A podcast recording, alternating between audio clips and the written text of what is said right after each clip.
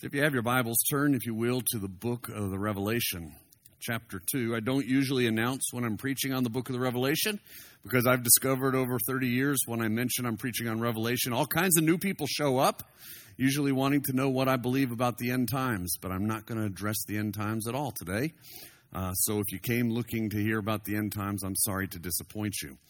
Uh, when we look at the, when we talk about churches and human beings, we have something in common. In both, we have to be concerned about our health. Most of us like to think that we're healthy. That is until we go to the doctor and we have the appointment. Some of you have probably experienced the appointment before. In, in two thousand seven, I went to my doctor and I had the appointment. Mister Zavadil, your cholesterol numbers are way out of whack. Your liver enzymes, I've never seen them that high. And based on your pancreatic enzymes, you should be doubled over in pain right now. Which started for me a year and a half long journey. First, the twelve weeks required that she gave me to lose weight to try to get my cholesterol numbers down. But then another year and a half to try to figure out why all those other numbers were all out of whack. A lot of times in the church, we have the doctor's appointment also, that that that time, that event that comes in the face, usually in the face of some sort of turmoil. A pastor leaving, friction within the congregation, changes in the local demographics, or a change in lo- location. All of these can bring about that event that is the church's doctor's appointment, where the church has to begin to examine itself and, and ask some questions of, of what's going on in our life that's brought us to this place. The good news for the church is that the Lord has provided a paradigm for good health. The scriptures remind us that the gates of hell will not prevail against us. In, in Matthew sixteen eighteen, where Jesus tells Peter, I tell you, you are Peter, and on this rock I will build my church, and the gates of hell shall not prevail against it. The church is God's uh, gift to man, for it is the body by which we live in him. Two weeks ago, the, the Sunday that you that you all didn't meet, I was in Birmingham. Actually, actually, I was on my way back from Birmingham, but I had been in Birmingham for what is called the Lampstand Conference. Uh, the Lampstand Conference was a conference on church uh, vitality and revitalization started by Doctor Harry Reeder, uh, the, the former pastor at uh, Briarwood Presbyterian Church. Used to be called From Embers to a Flame, and I had been through it when in, in its old uh, form, Embers to a Flame, but uh, I was there for this conference. It's based upon his book by the same name and, and contains principles on church health and church vitality. And so the whole conference was around that subject, talking about what does a healthy church look like? How can we regain health if we lost the health? How can we grow stronger if we are a healthy church? All of those principles coming in uh, into play. And I'm indebted to Harriet, Doctor Reeder, because... Uh, for the teachings that, that he gave us, and in this sermon particularly, and I just want to put it out front because I don't want to be accused of plagiarism, I did use his three R's uh, that he he used in his book and in his teaching uh, about uh, about that. So later on, when you hear the three R's, those aren't original to me. Those are original to Doctor Reeder, and actually not even original to Doctor Reeder, as we'll see, they're found in this passage. Over the course of the next few weeks, we're going to take those three R's and break them down. So the, uh, we'll be looking over uh, these church principles and principles for health. And, and I pray that the Lord will do a mighty work through them in your own lives individually, but also in the lives of the congregation. If you haven't already, open your Bible up to the book of the Revelation, chapter two. We're going to read verses one through seven, and I pray that as we read this passage, as we begin to talk about this passage, that we will see that we can be a healthy and growing church by applying the principles we find in the passage. Let me say right up front, though, a caveat here. When I'm saying, when I use that phrase, growing church, I'm not speaking numerically. Though that is an evidence of growth, that's not the evidence of growth. A growing church is a healthy church that is growing in their walk with the Lord. Remember the first and greatest commandment, and I'll keep coming back to this over and over and over again. It's to love the Lord your God with all of your heart, all of your mind, all of your soul, and all of your strength. And the second is what? To love our neighbor as ourselves. A growing church, a healthy church, is a church that is living that way every day.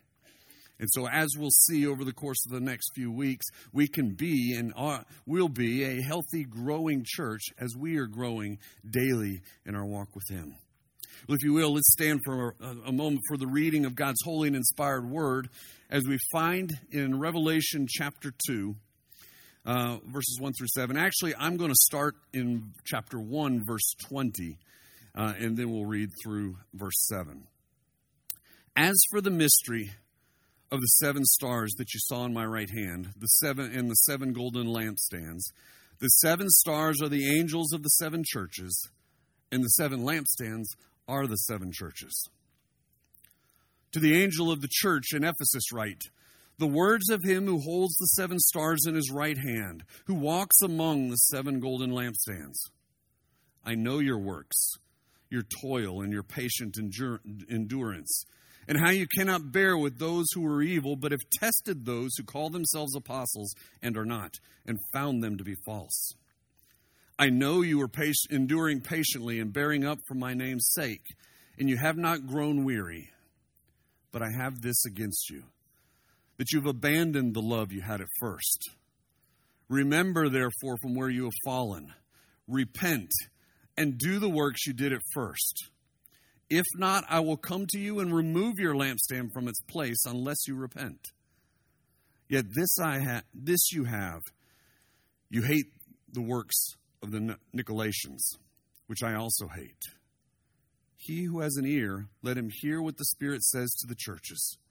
To the one who conquers, I will grant to eat of the tree of life, which is in the paradise of God. The grass withers and the flower fades, but the word of our Lord endures forever. Amen. Amen. Please be seated.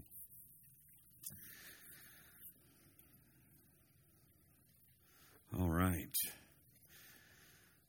I started in verse twenty because I wanted us to get that picture and understand. In verse, in chapter one, uh, John is taken up into this vision. He's living on the Isle of Patmos. He's been exiled there because of his faith. He's li- he's on this isle and he has this vision. And the vision is of Christ, we find out. Vision of Christ. And we see him standing amidst these lampstands, holding these seven stars. And we're given this description. If you read through these books, you'll see in each, uh, I mean, through these two chapters, two and three, you'll find in each instance the that Jesus gives another description of himself. And in chapter one, he begins with, to the angel of the church in Ephesus, right? The words of him, speaking of Jesus, who holds the stars in his right hand and walks among the seven golden lampstands. So we see and have and begin with the picture of who's in charge, of who's in authority, right from the very beginning.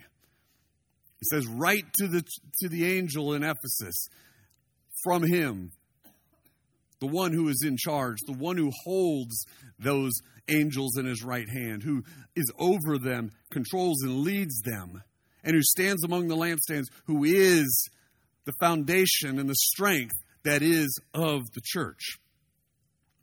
And we see and we pick up in this first verse or so the, this picture of the strengths and the weaknesses of the church.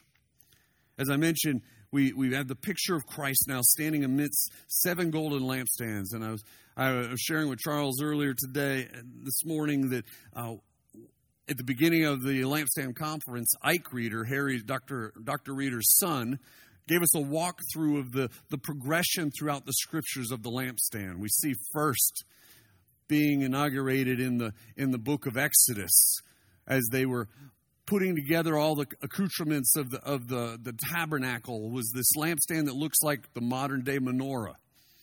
And then as you go through the, the Old Testament, you see it, it changing in different ways, where finally in the book of Ezekiel, there's a lampstand with a basin that has a never-ending supply of oil that supplies this lampstand to keep it eternally lit.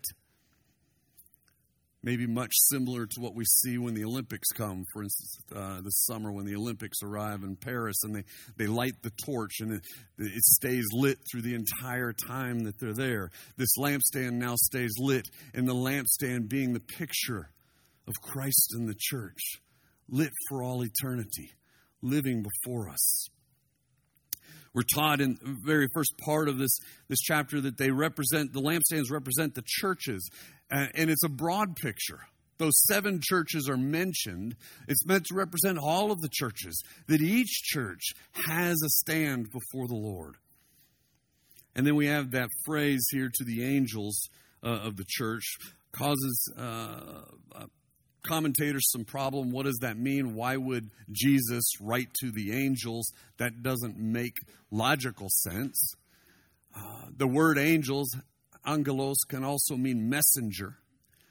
And so most commentators believe that it's written to the leadership of the churches, to the leaders of the churches. And in our case, writing a letter to the church here at Evergreen would be writing to the elders of the church. He's writing to the leadership uh, to, to understand and to know these, these happenings within their church in order to grow and to become stronger. The first thing that we, we learn right from the very beginning of this passage is that we are not in charge of the church. Not me, not the elders, not even the congregation. Jesus Christ is the one who controls the lampstand. The implication there at the end where he says that he can remove the lampstand, if you do not repent, I will come to you and remove the lampstand, implies that if he can remove it, he certainly can put it into place. And that he is the one in charge and in control. But as we look at the passage, it, tell, it, it shows us, reveals to us even more of what Jesus knows about us. Sometimes in the in the life of the church, we get so busy being the church that we can forget that Jesus is in our midst. Now, the music and the liturgy of the of the worship is to help us come back and try to remember that.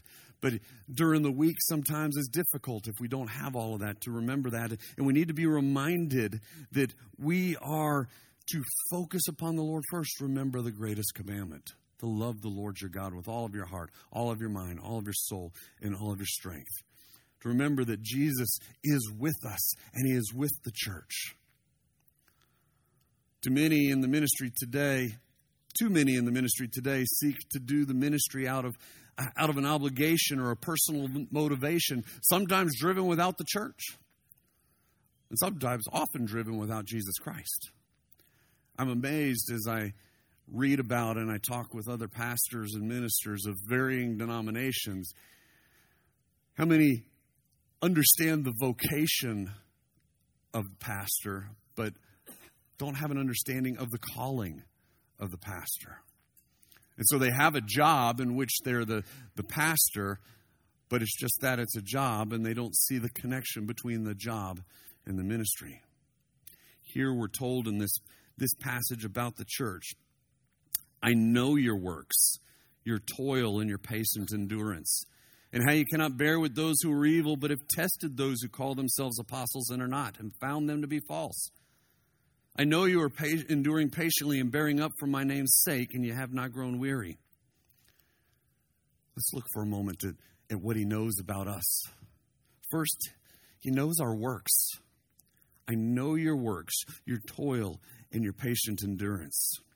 Now, this is not talking specifically about our daily vocation. It's not talking about our moon pie store or our, our clinic. It's not talking about our schools or our plumbing job or whatever it may be. It's not talking about the bank, but it's talking about our lifestyle. How are we living and serving the Lord each and every day? How are we living out those two greatest commandments? Remember that the second greatest commandment is that you shall love your neighbor as yourself. There is no other great commandment greater than these, we read in Mark twelve thirty-one. How we live and interact with those around us every day matters to the Lord. We must ask the church today and ask ourselves, how does the community around us view this church? If this church, if Evergreen were to cease to exist today, would the community around us miss it? How are we loving our neighbors? Better yet, in today's isolated world, do we even know our neighbors so that we can love them?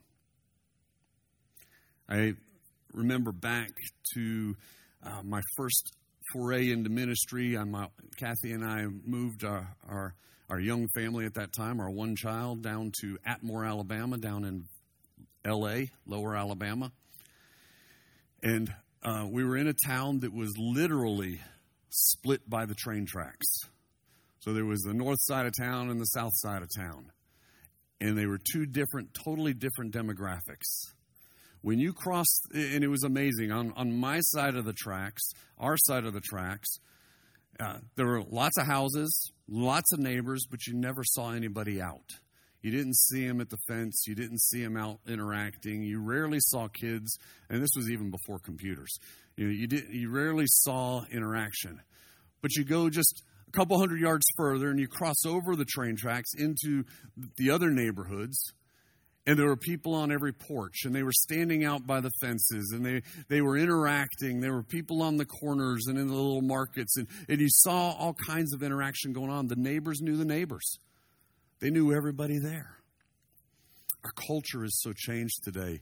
One of the things that maybe many of us grew up with was on Sunday afternoons, after church, we would go over to to grandparents or to the neighbors or whatnot, and we'd sit on the porch, and you would have coffee, and you'd have a dessert, and you'd sit, and you would interact, and you'd, you you knew everybody.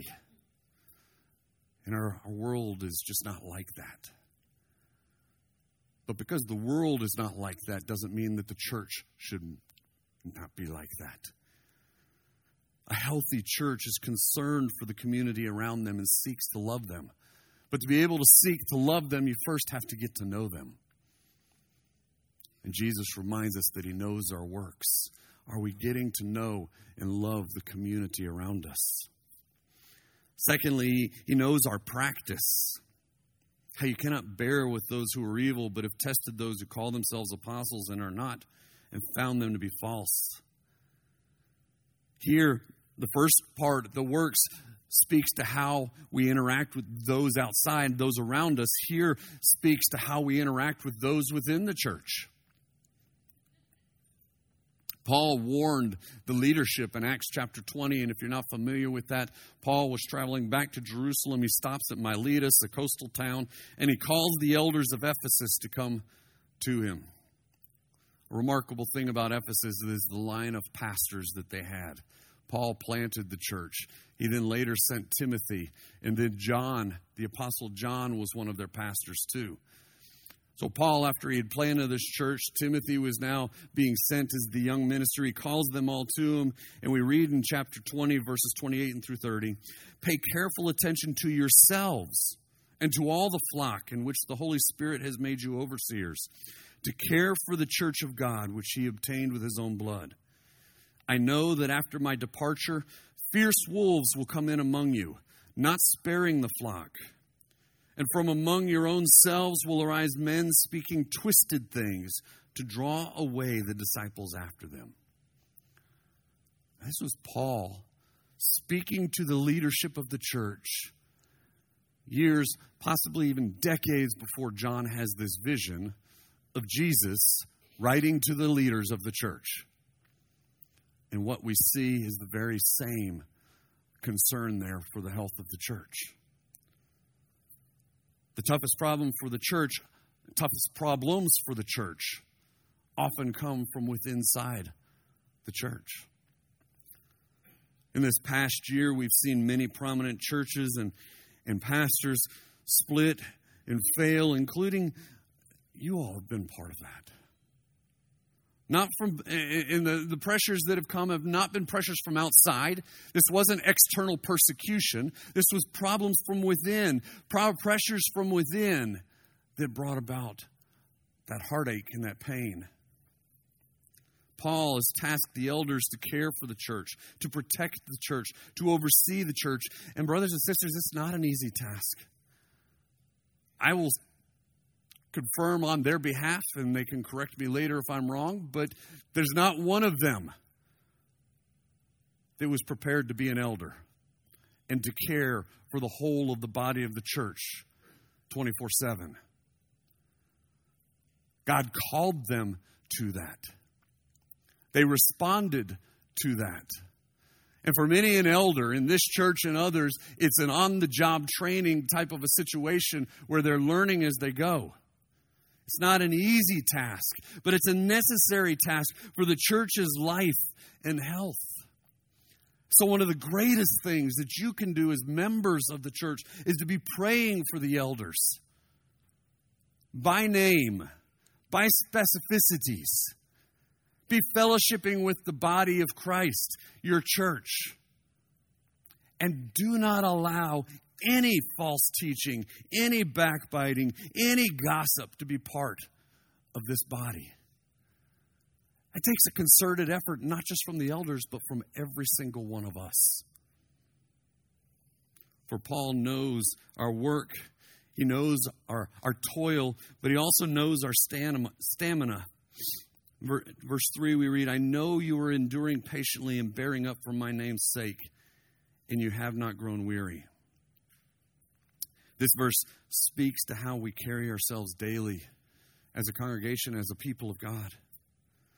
This period in the life of this church will be different and harder than anything most of you have ever experienced before. I'll be very blunt at the moment. In the P C A right now, while we have more teaching elders than we have churches, we have fewer teaching elders who want the positions of authority than we have churches. And so when I first began in the ministry, the average process of finding a pastor for a church took sixteen to eighteen months. We're now being told that the average process will take two to three years to, to work through that.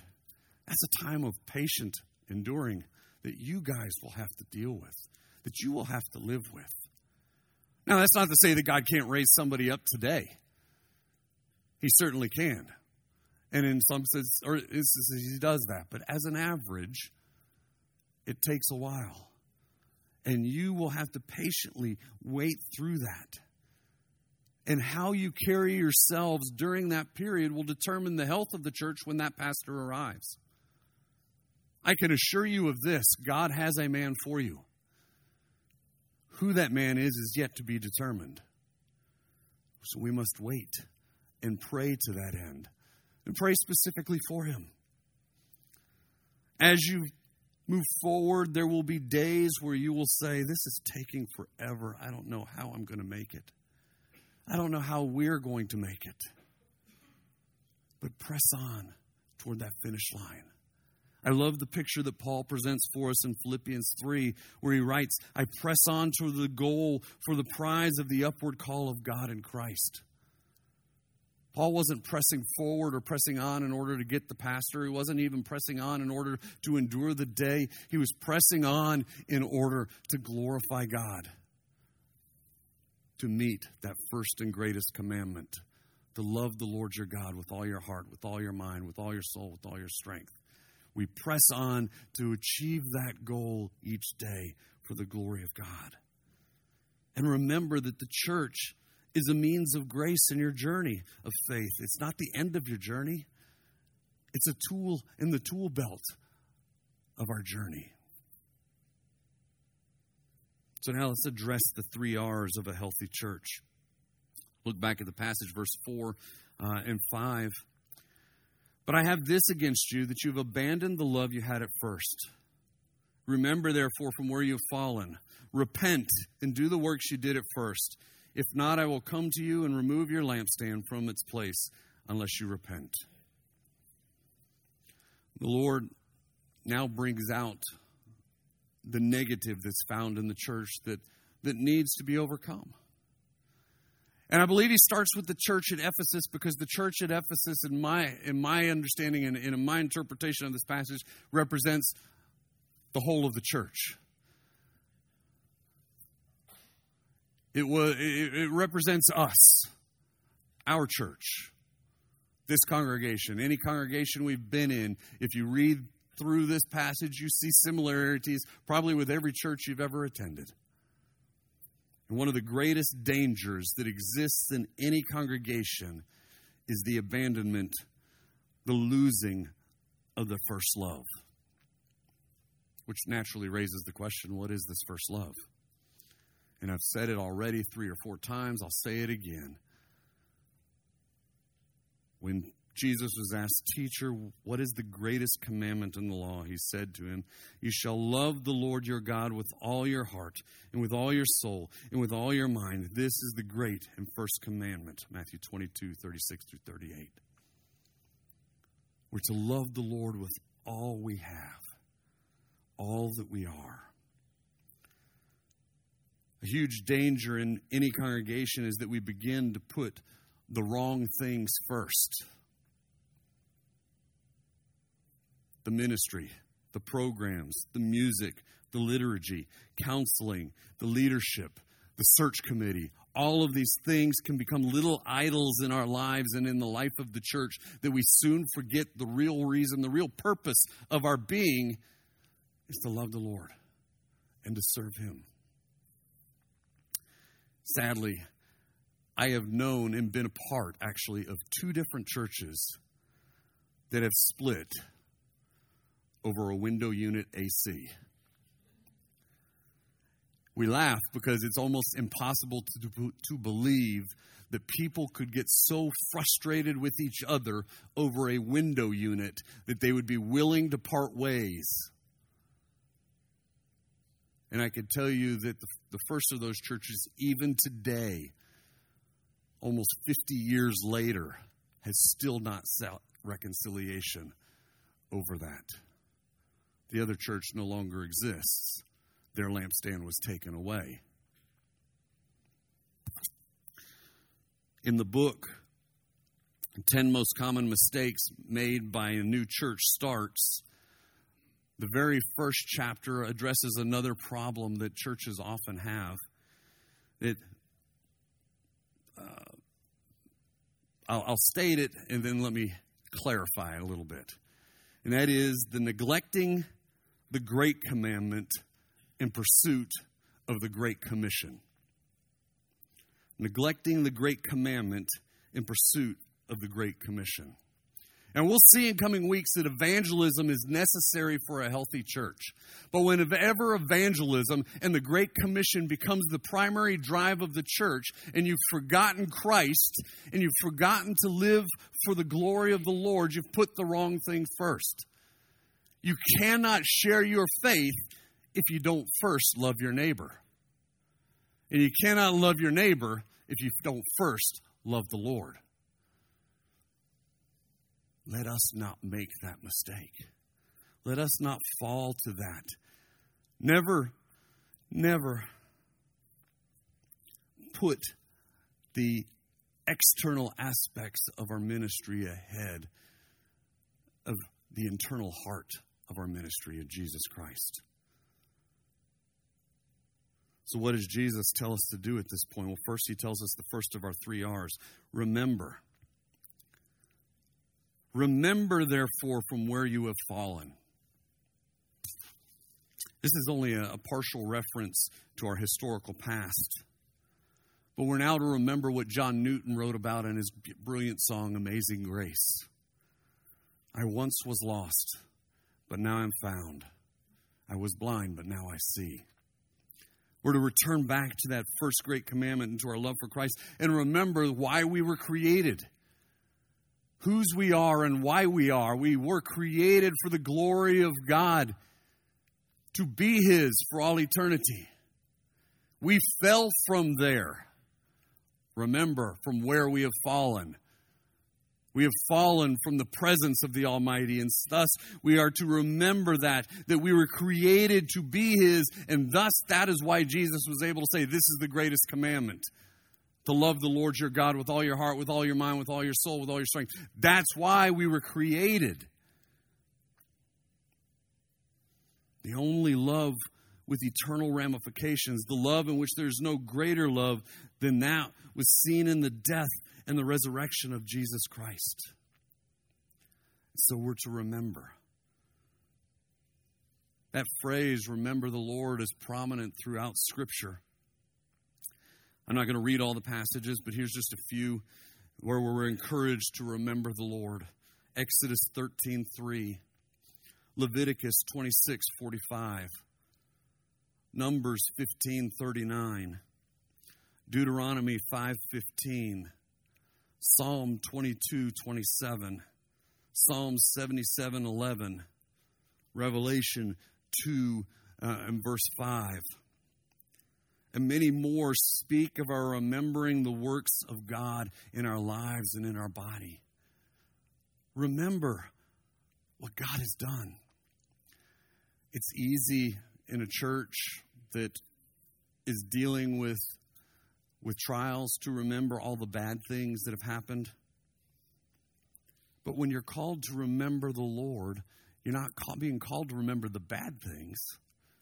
You're being called to remember the ways that God has worked and the way that God is at work among you. How did the Lord save you? How did He redeem your life? What brought you to this church family in the first place? Remember that. How has the Lord grown you in your faith since you've been here? Remember that. How are you seeing God at work each day? Remember that. Remind yourself of that. If we don't remember the good works of God, we'll only think about the hardships of our life and our trial. And we'll lose sight of what God is doing and has done. Each time you meet, I encourage you to begin with this question. How have you seen the Lord at work in your life this week? It's meant to cause you to remember, to think back.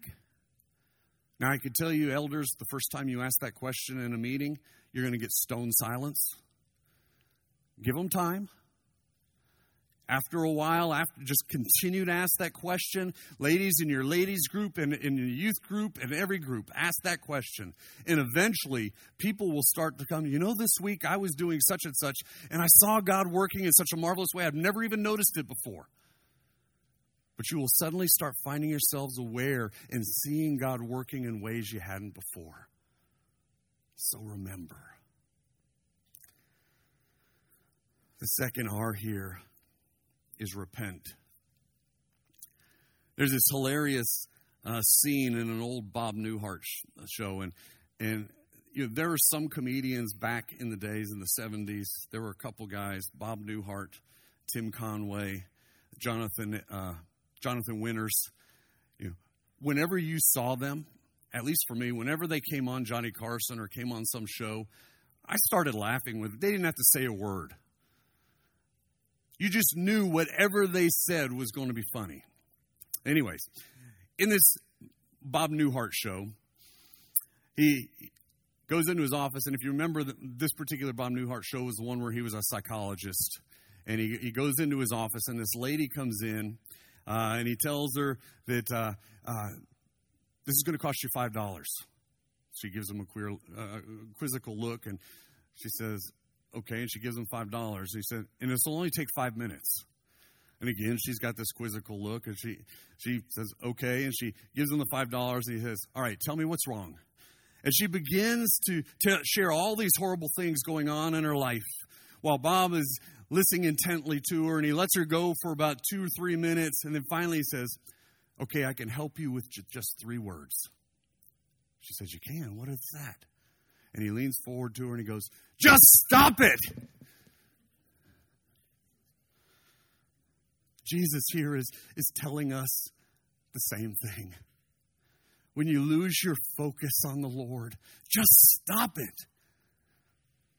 Confess your failure. Stop doing it and turn back to the Lord. That is the essence of repentance.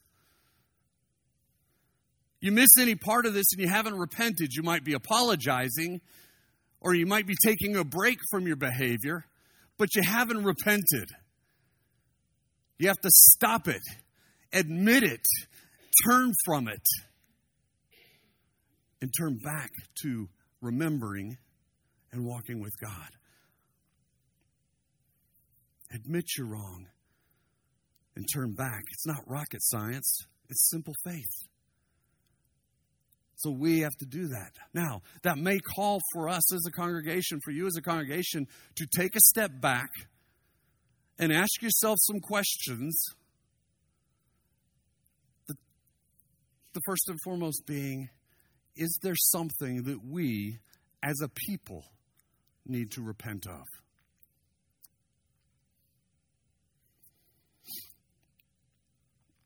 I pastored a church for seventeen years. Prior to our pastoring that church, a previous pastor had been indicted on child abuse charges. During the entirety of our ministry, we were dealing with the ramifications of something that had happened twenty years, or actually eleven years before we even arrived on the scene. We had people within the community who identified us as that church.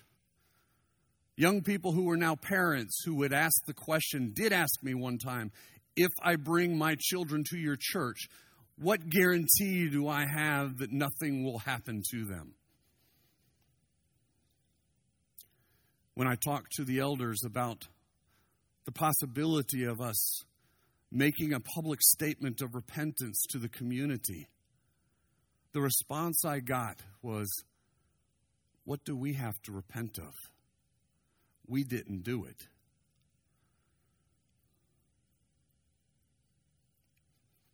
I fear that the Lord may be in the process of removing the lampstand.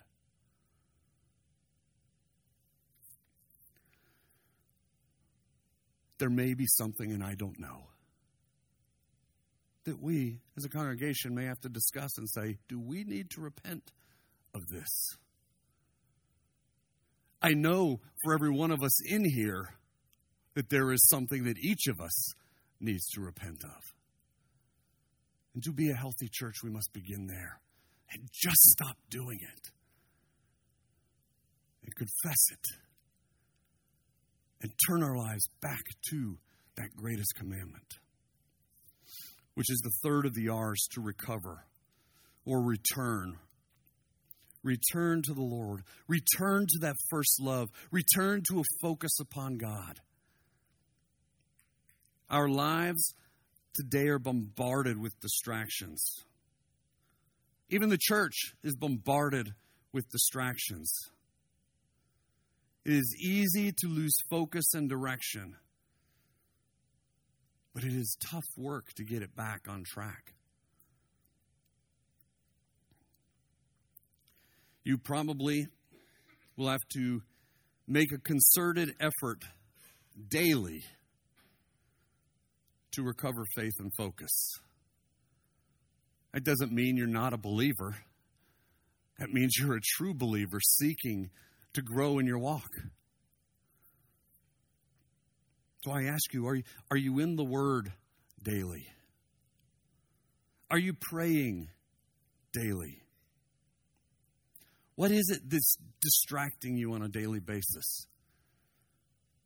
Do you find you're watching too much television or reading too many of the wrong things?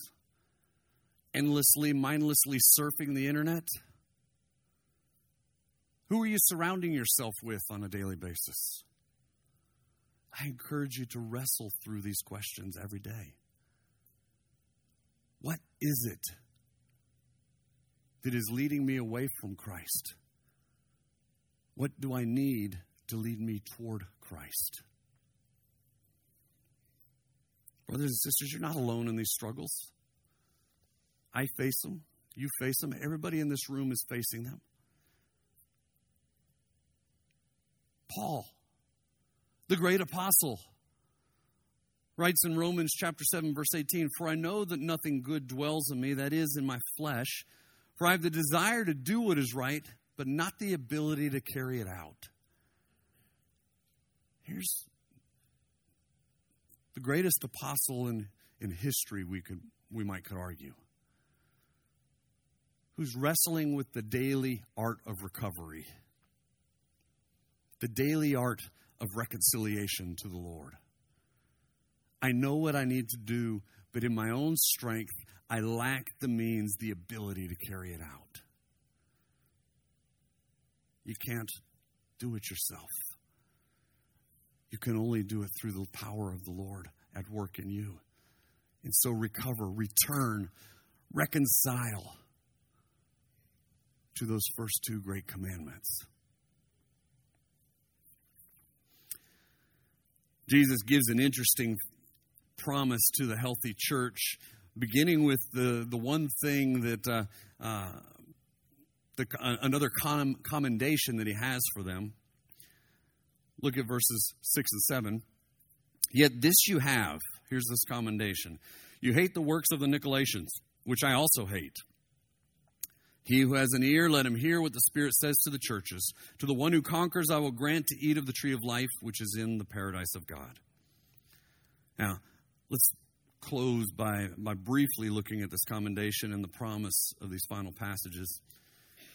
I, I'm not going to spend the time doing a deep dive into the Nicolaitans, uh, just simply to say they were a group of false teachers who were giving the Turkish thumb, uh, and, and many of the leading Uh, churches in the area, problems with their false teachings on sensuality and on idols. The church at Ephesus here is being commended for realizing that they were false teachers and for fending them off, for stating that they were false and leading people astray, just as Paul had predicted when he brought, called the, uh, uh, the leaders to Miletus. I think the one thing we can note is that these teachers were in the church. They were not from outside of the church. And so as, as members of the church, as elders, but as lay folks also, your spiritual antenna should always be going. You should have your little radars going every time there's a message up here, mine or anybody else's.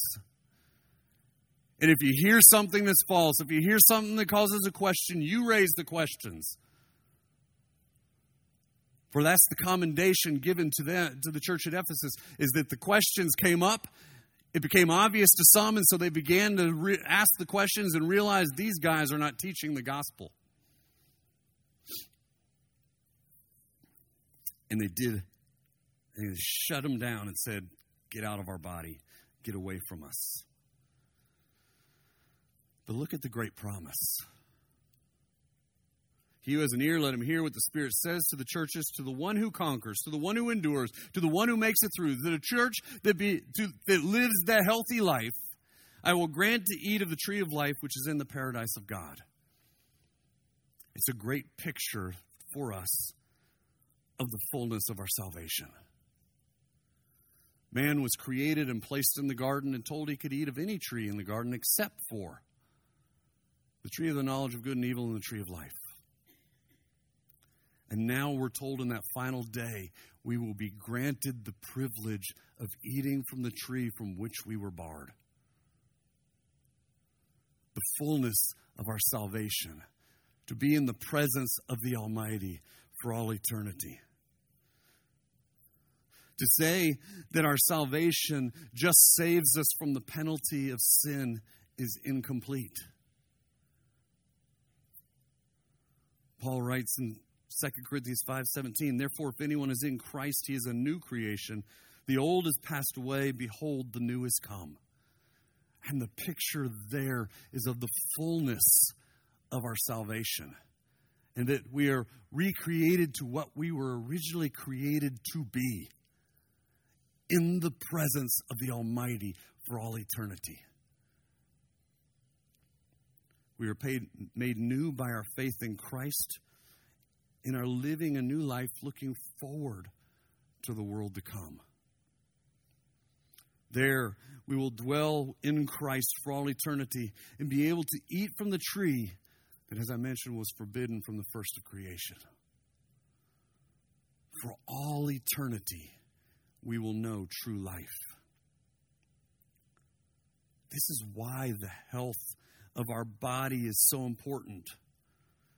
The church is to be the representation of the life we are to live for all eternity, for the community to see that if we heed these words of Christ, we can live and know the fullness of life found in Jesus Christ. How?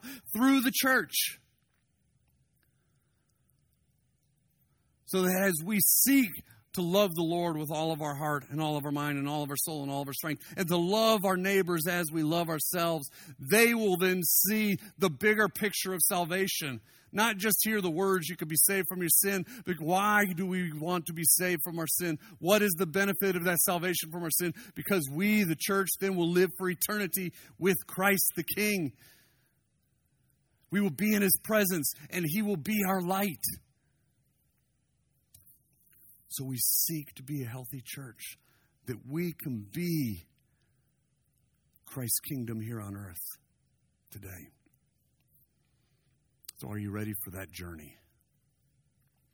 As we come to the table in just a moment, we're reminded of the price Christ paid that we could walk that journey with Him and live it for all eternity. As He gave Himself, His body broken and His blood shed, He then rose again, and we could have life and have it eternally. And as we come to the table, we celebrate that great gift that He has given to us. While the bread will be the bread and the cup will be the cup, by faith we will receive the body and the blood of Jesus Christ. And as we heard earlier in the service, we will be united with Him for all eternity. That is what we celebrate. And so let us begin to celebrate. Let's pray. Almighty God and Father, we thank You. We thank You that You have given for us a paradigm to be a healthy body for Your glory. We thank You, O Lord, that You've given us the strength to do so through the power of Your Spirit. And Lord, may we now take time to set our eyes upon You, to see the great gift You've given us through the giving of Your body and blood for us, Your resurrection giving us life. And Lord, as we take these elements, may we be reminded of the great um, grace and mercy You bestow on us each day. Father, we thank You and we praise You now. Father, if there's anyone present today who does not know You, I pray that today would be the day of their salvation, that they would come to You in faith, they would find their heart renewed and revived. And Father, that they would profess You as Lord and receive the life that You have to offer them. For those of us who do know You, O Lord, may we set our eyes upon You and love You with all of our heart, our mind, our soul, and strength for Your glory. In this day and in the kingdom to come, we pray. Amen. Amen.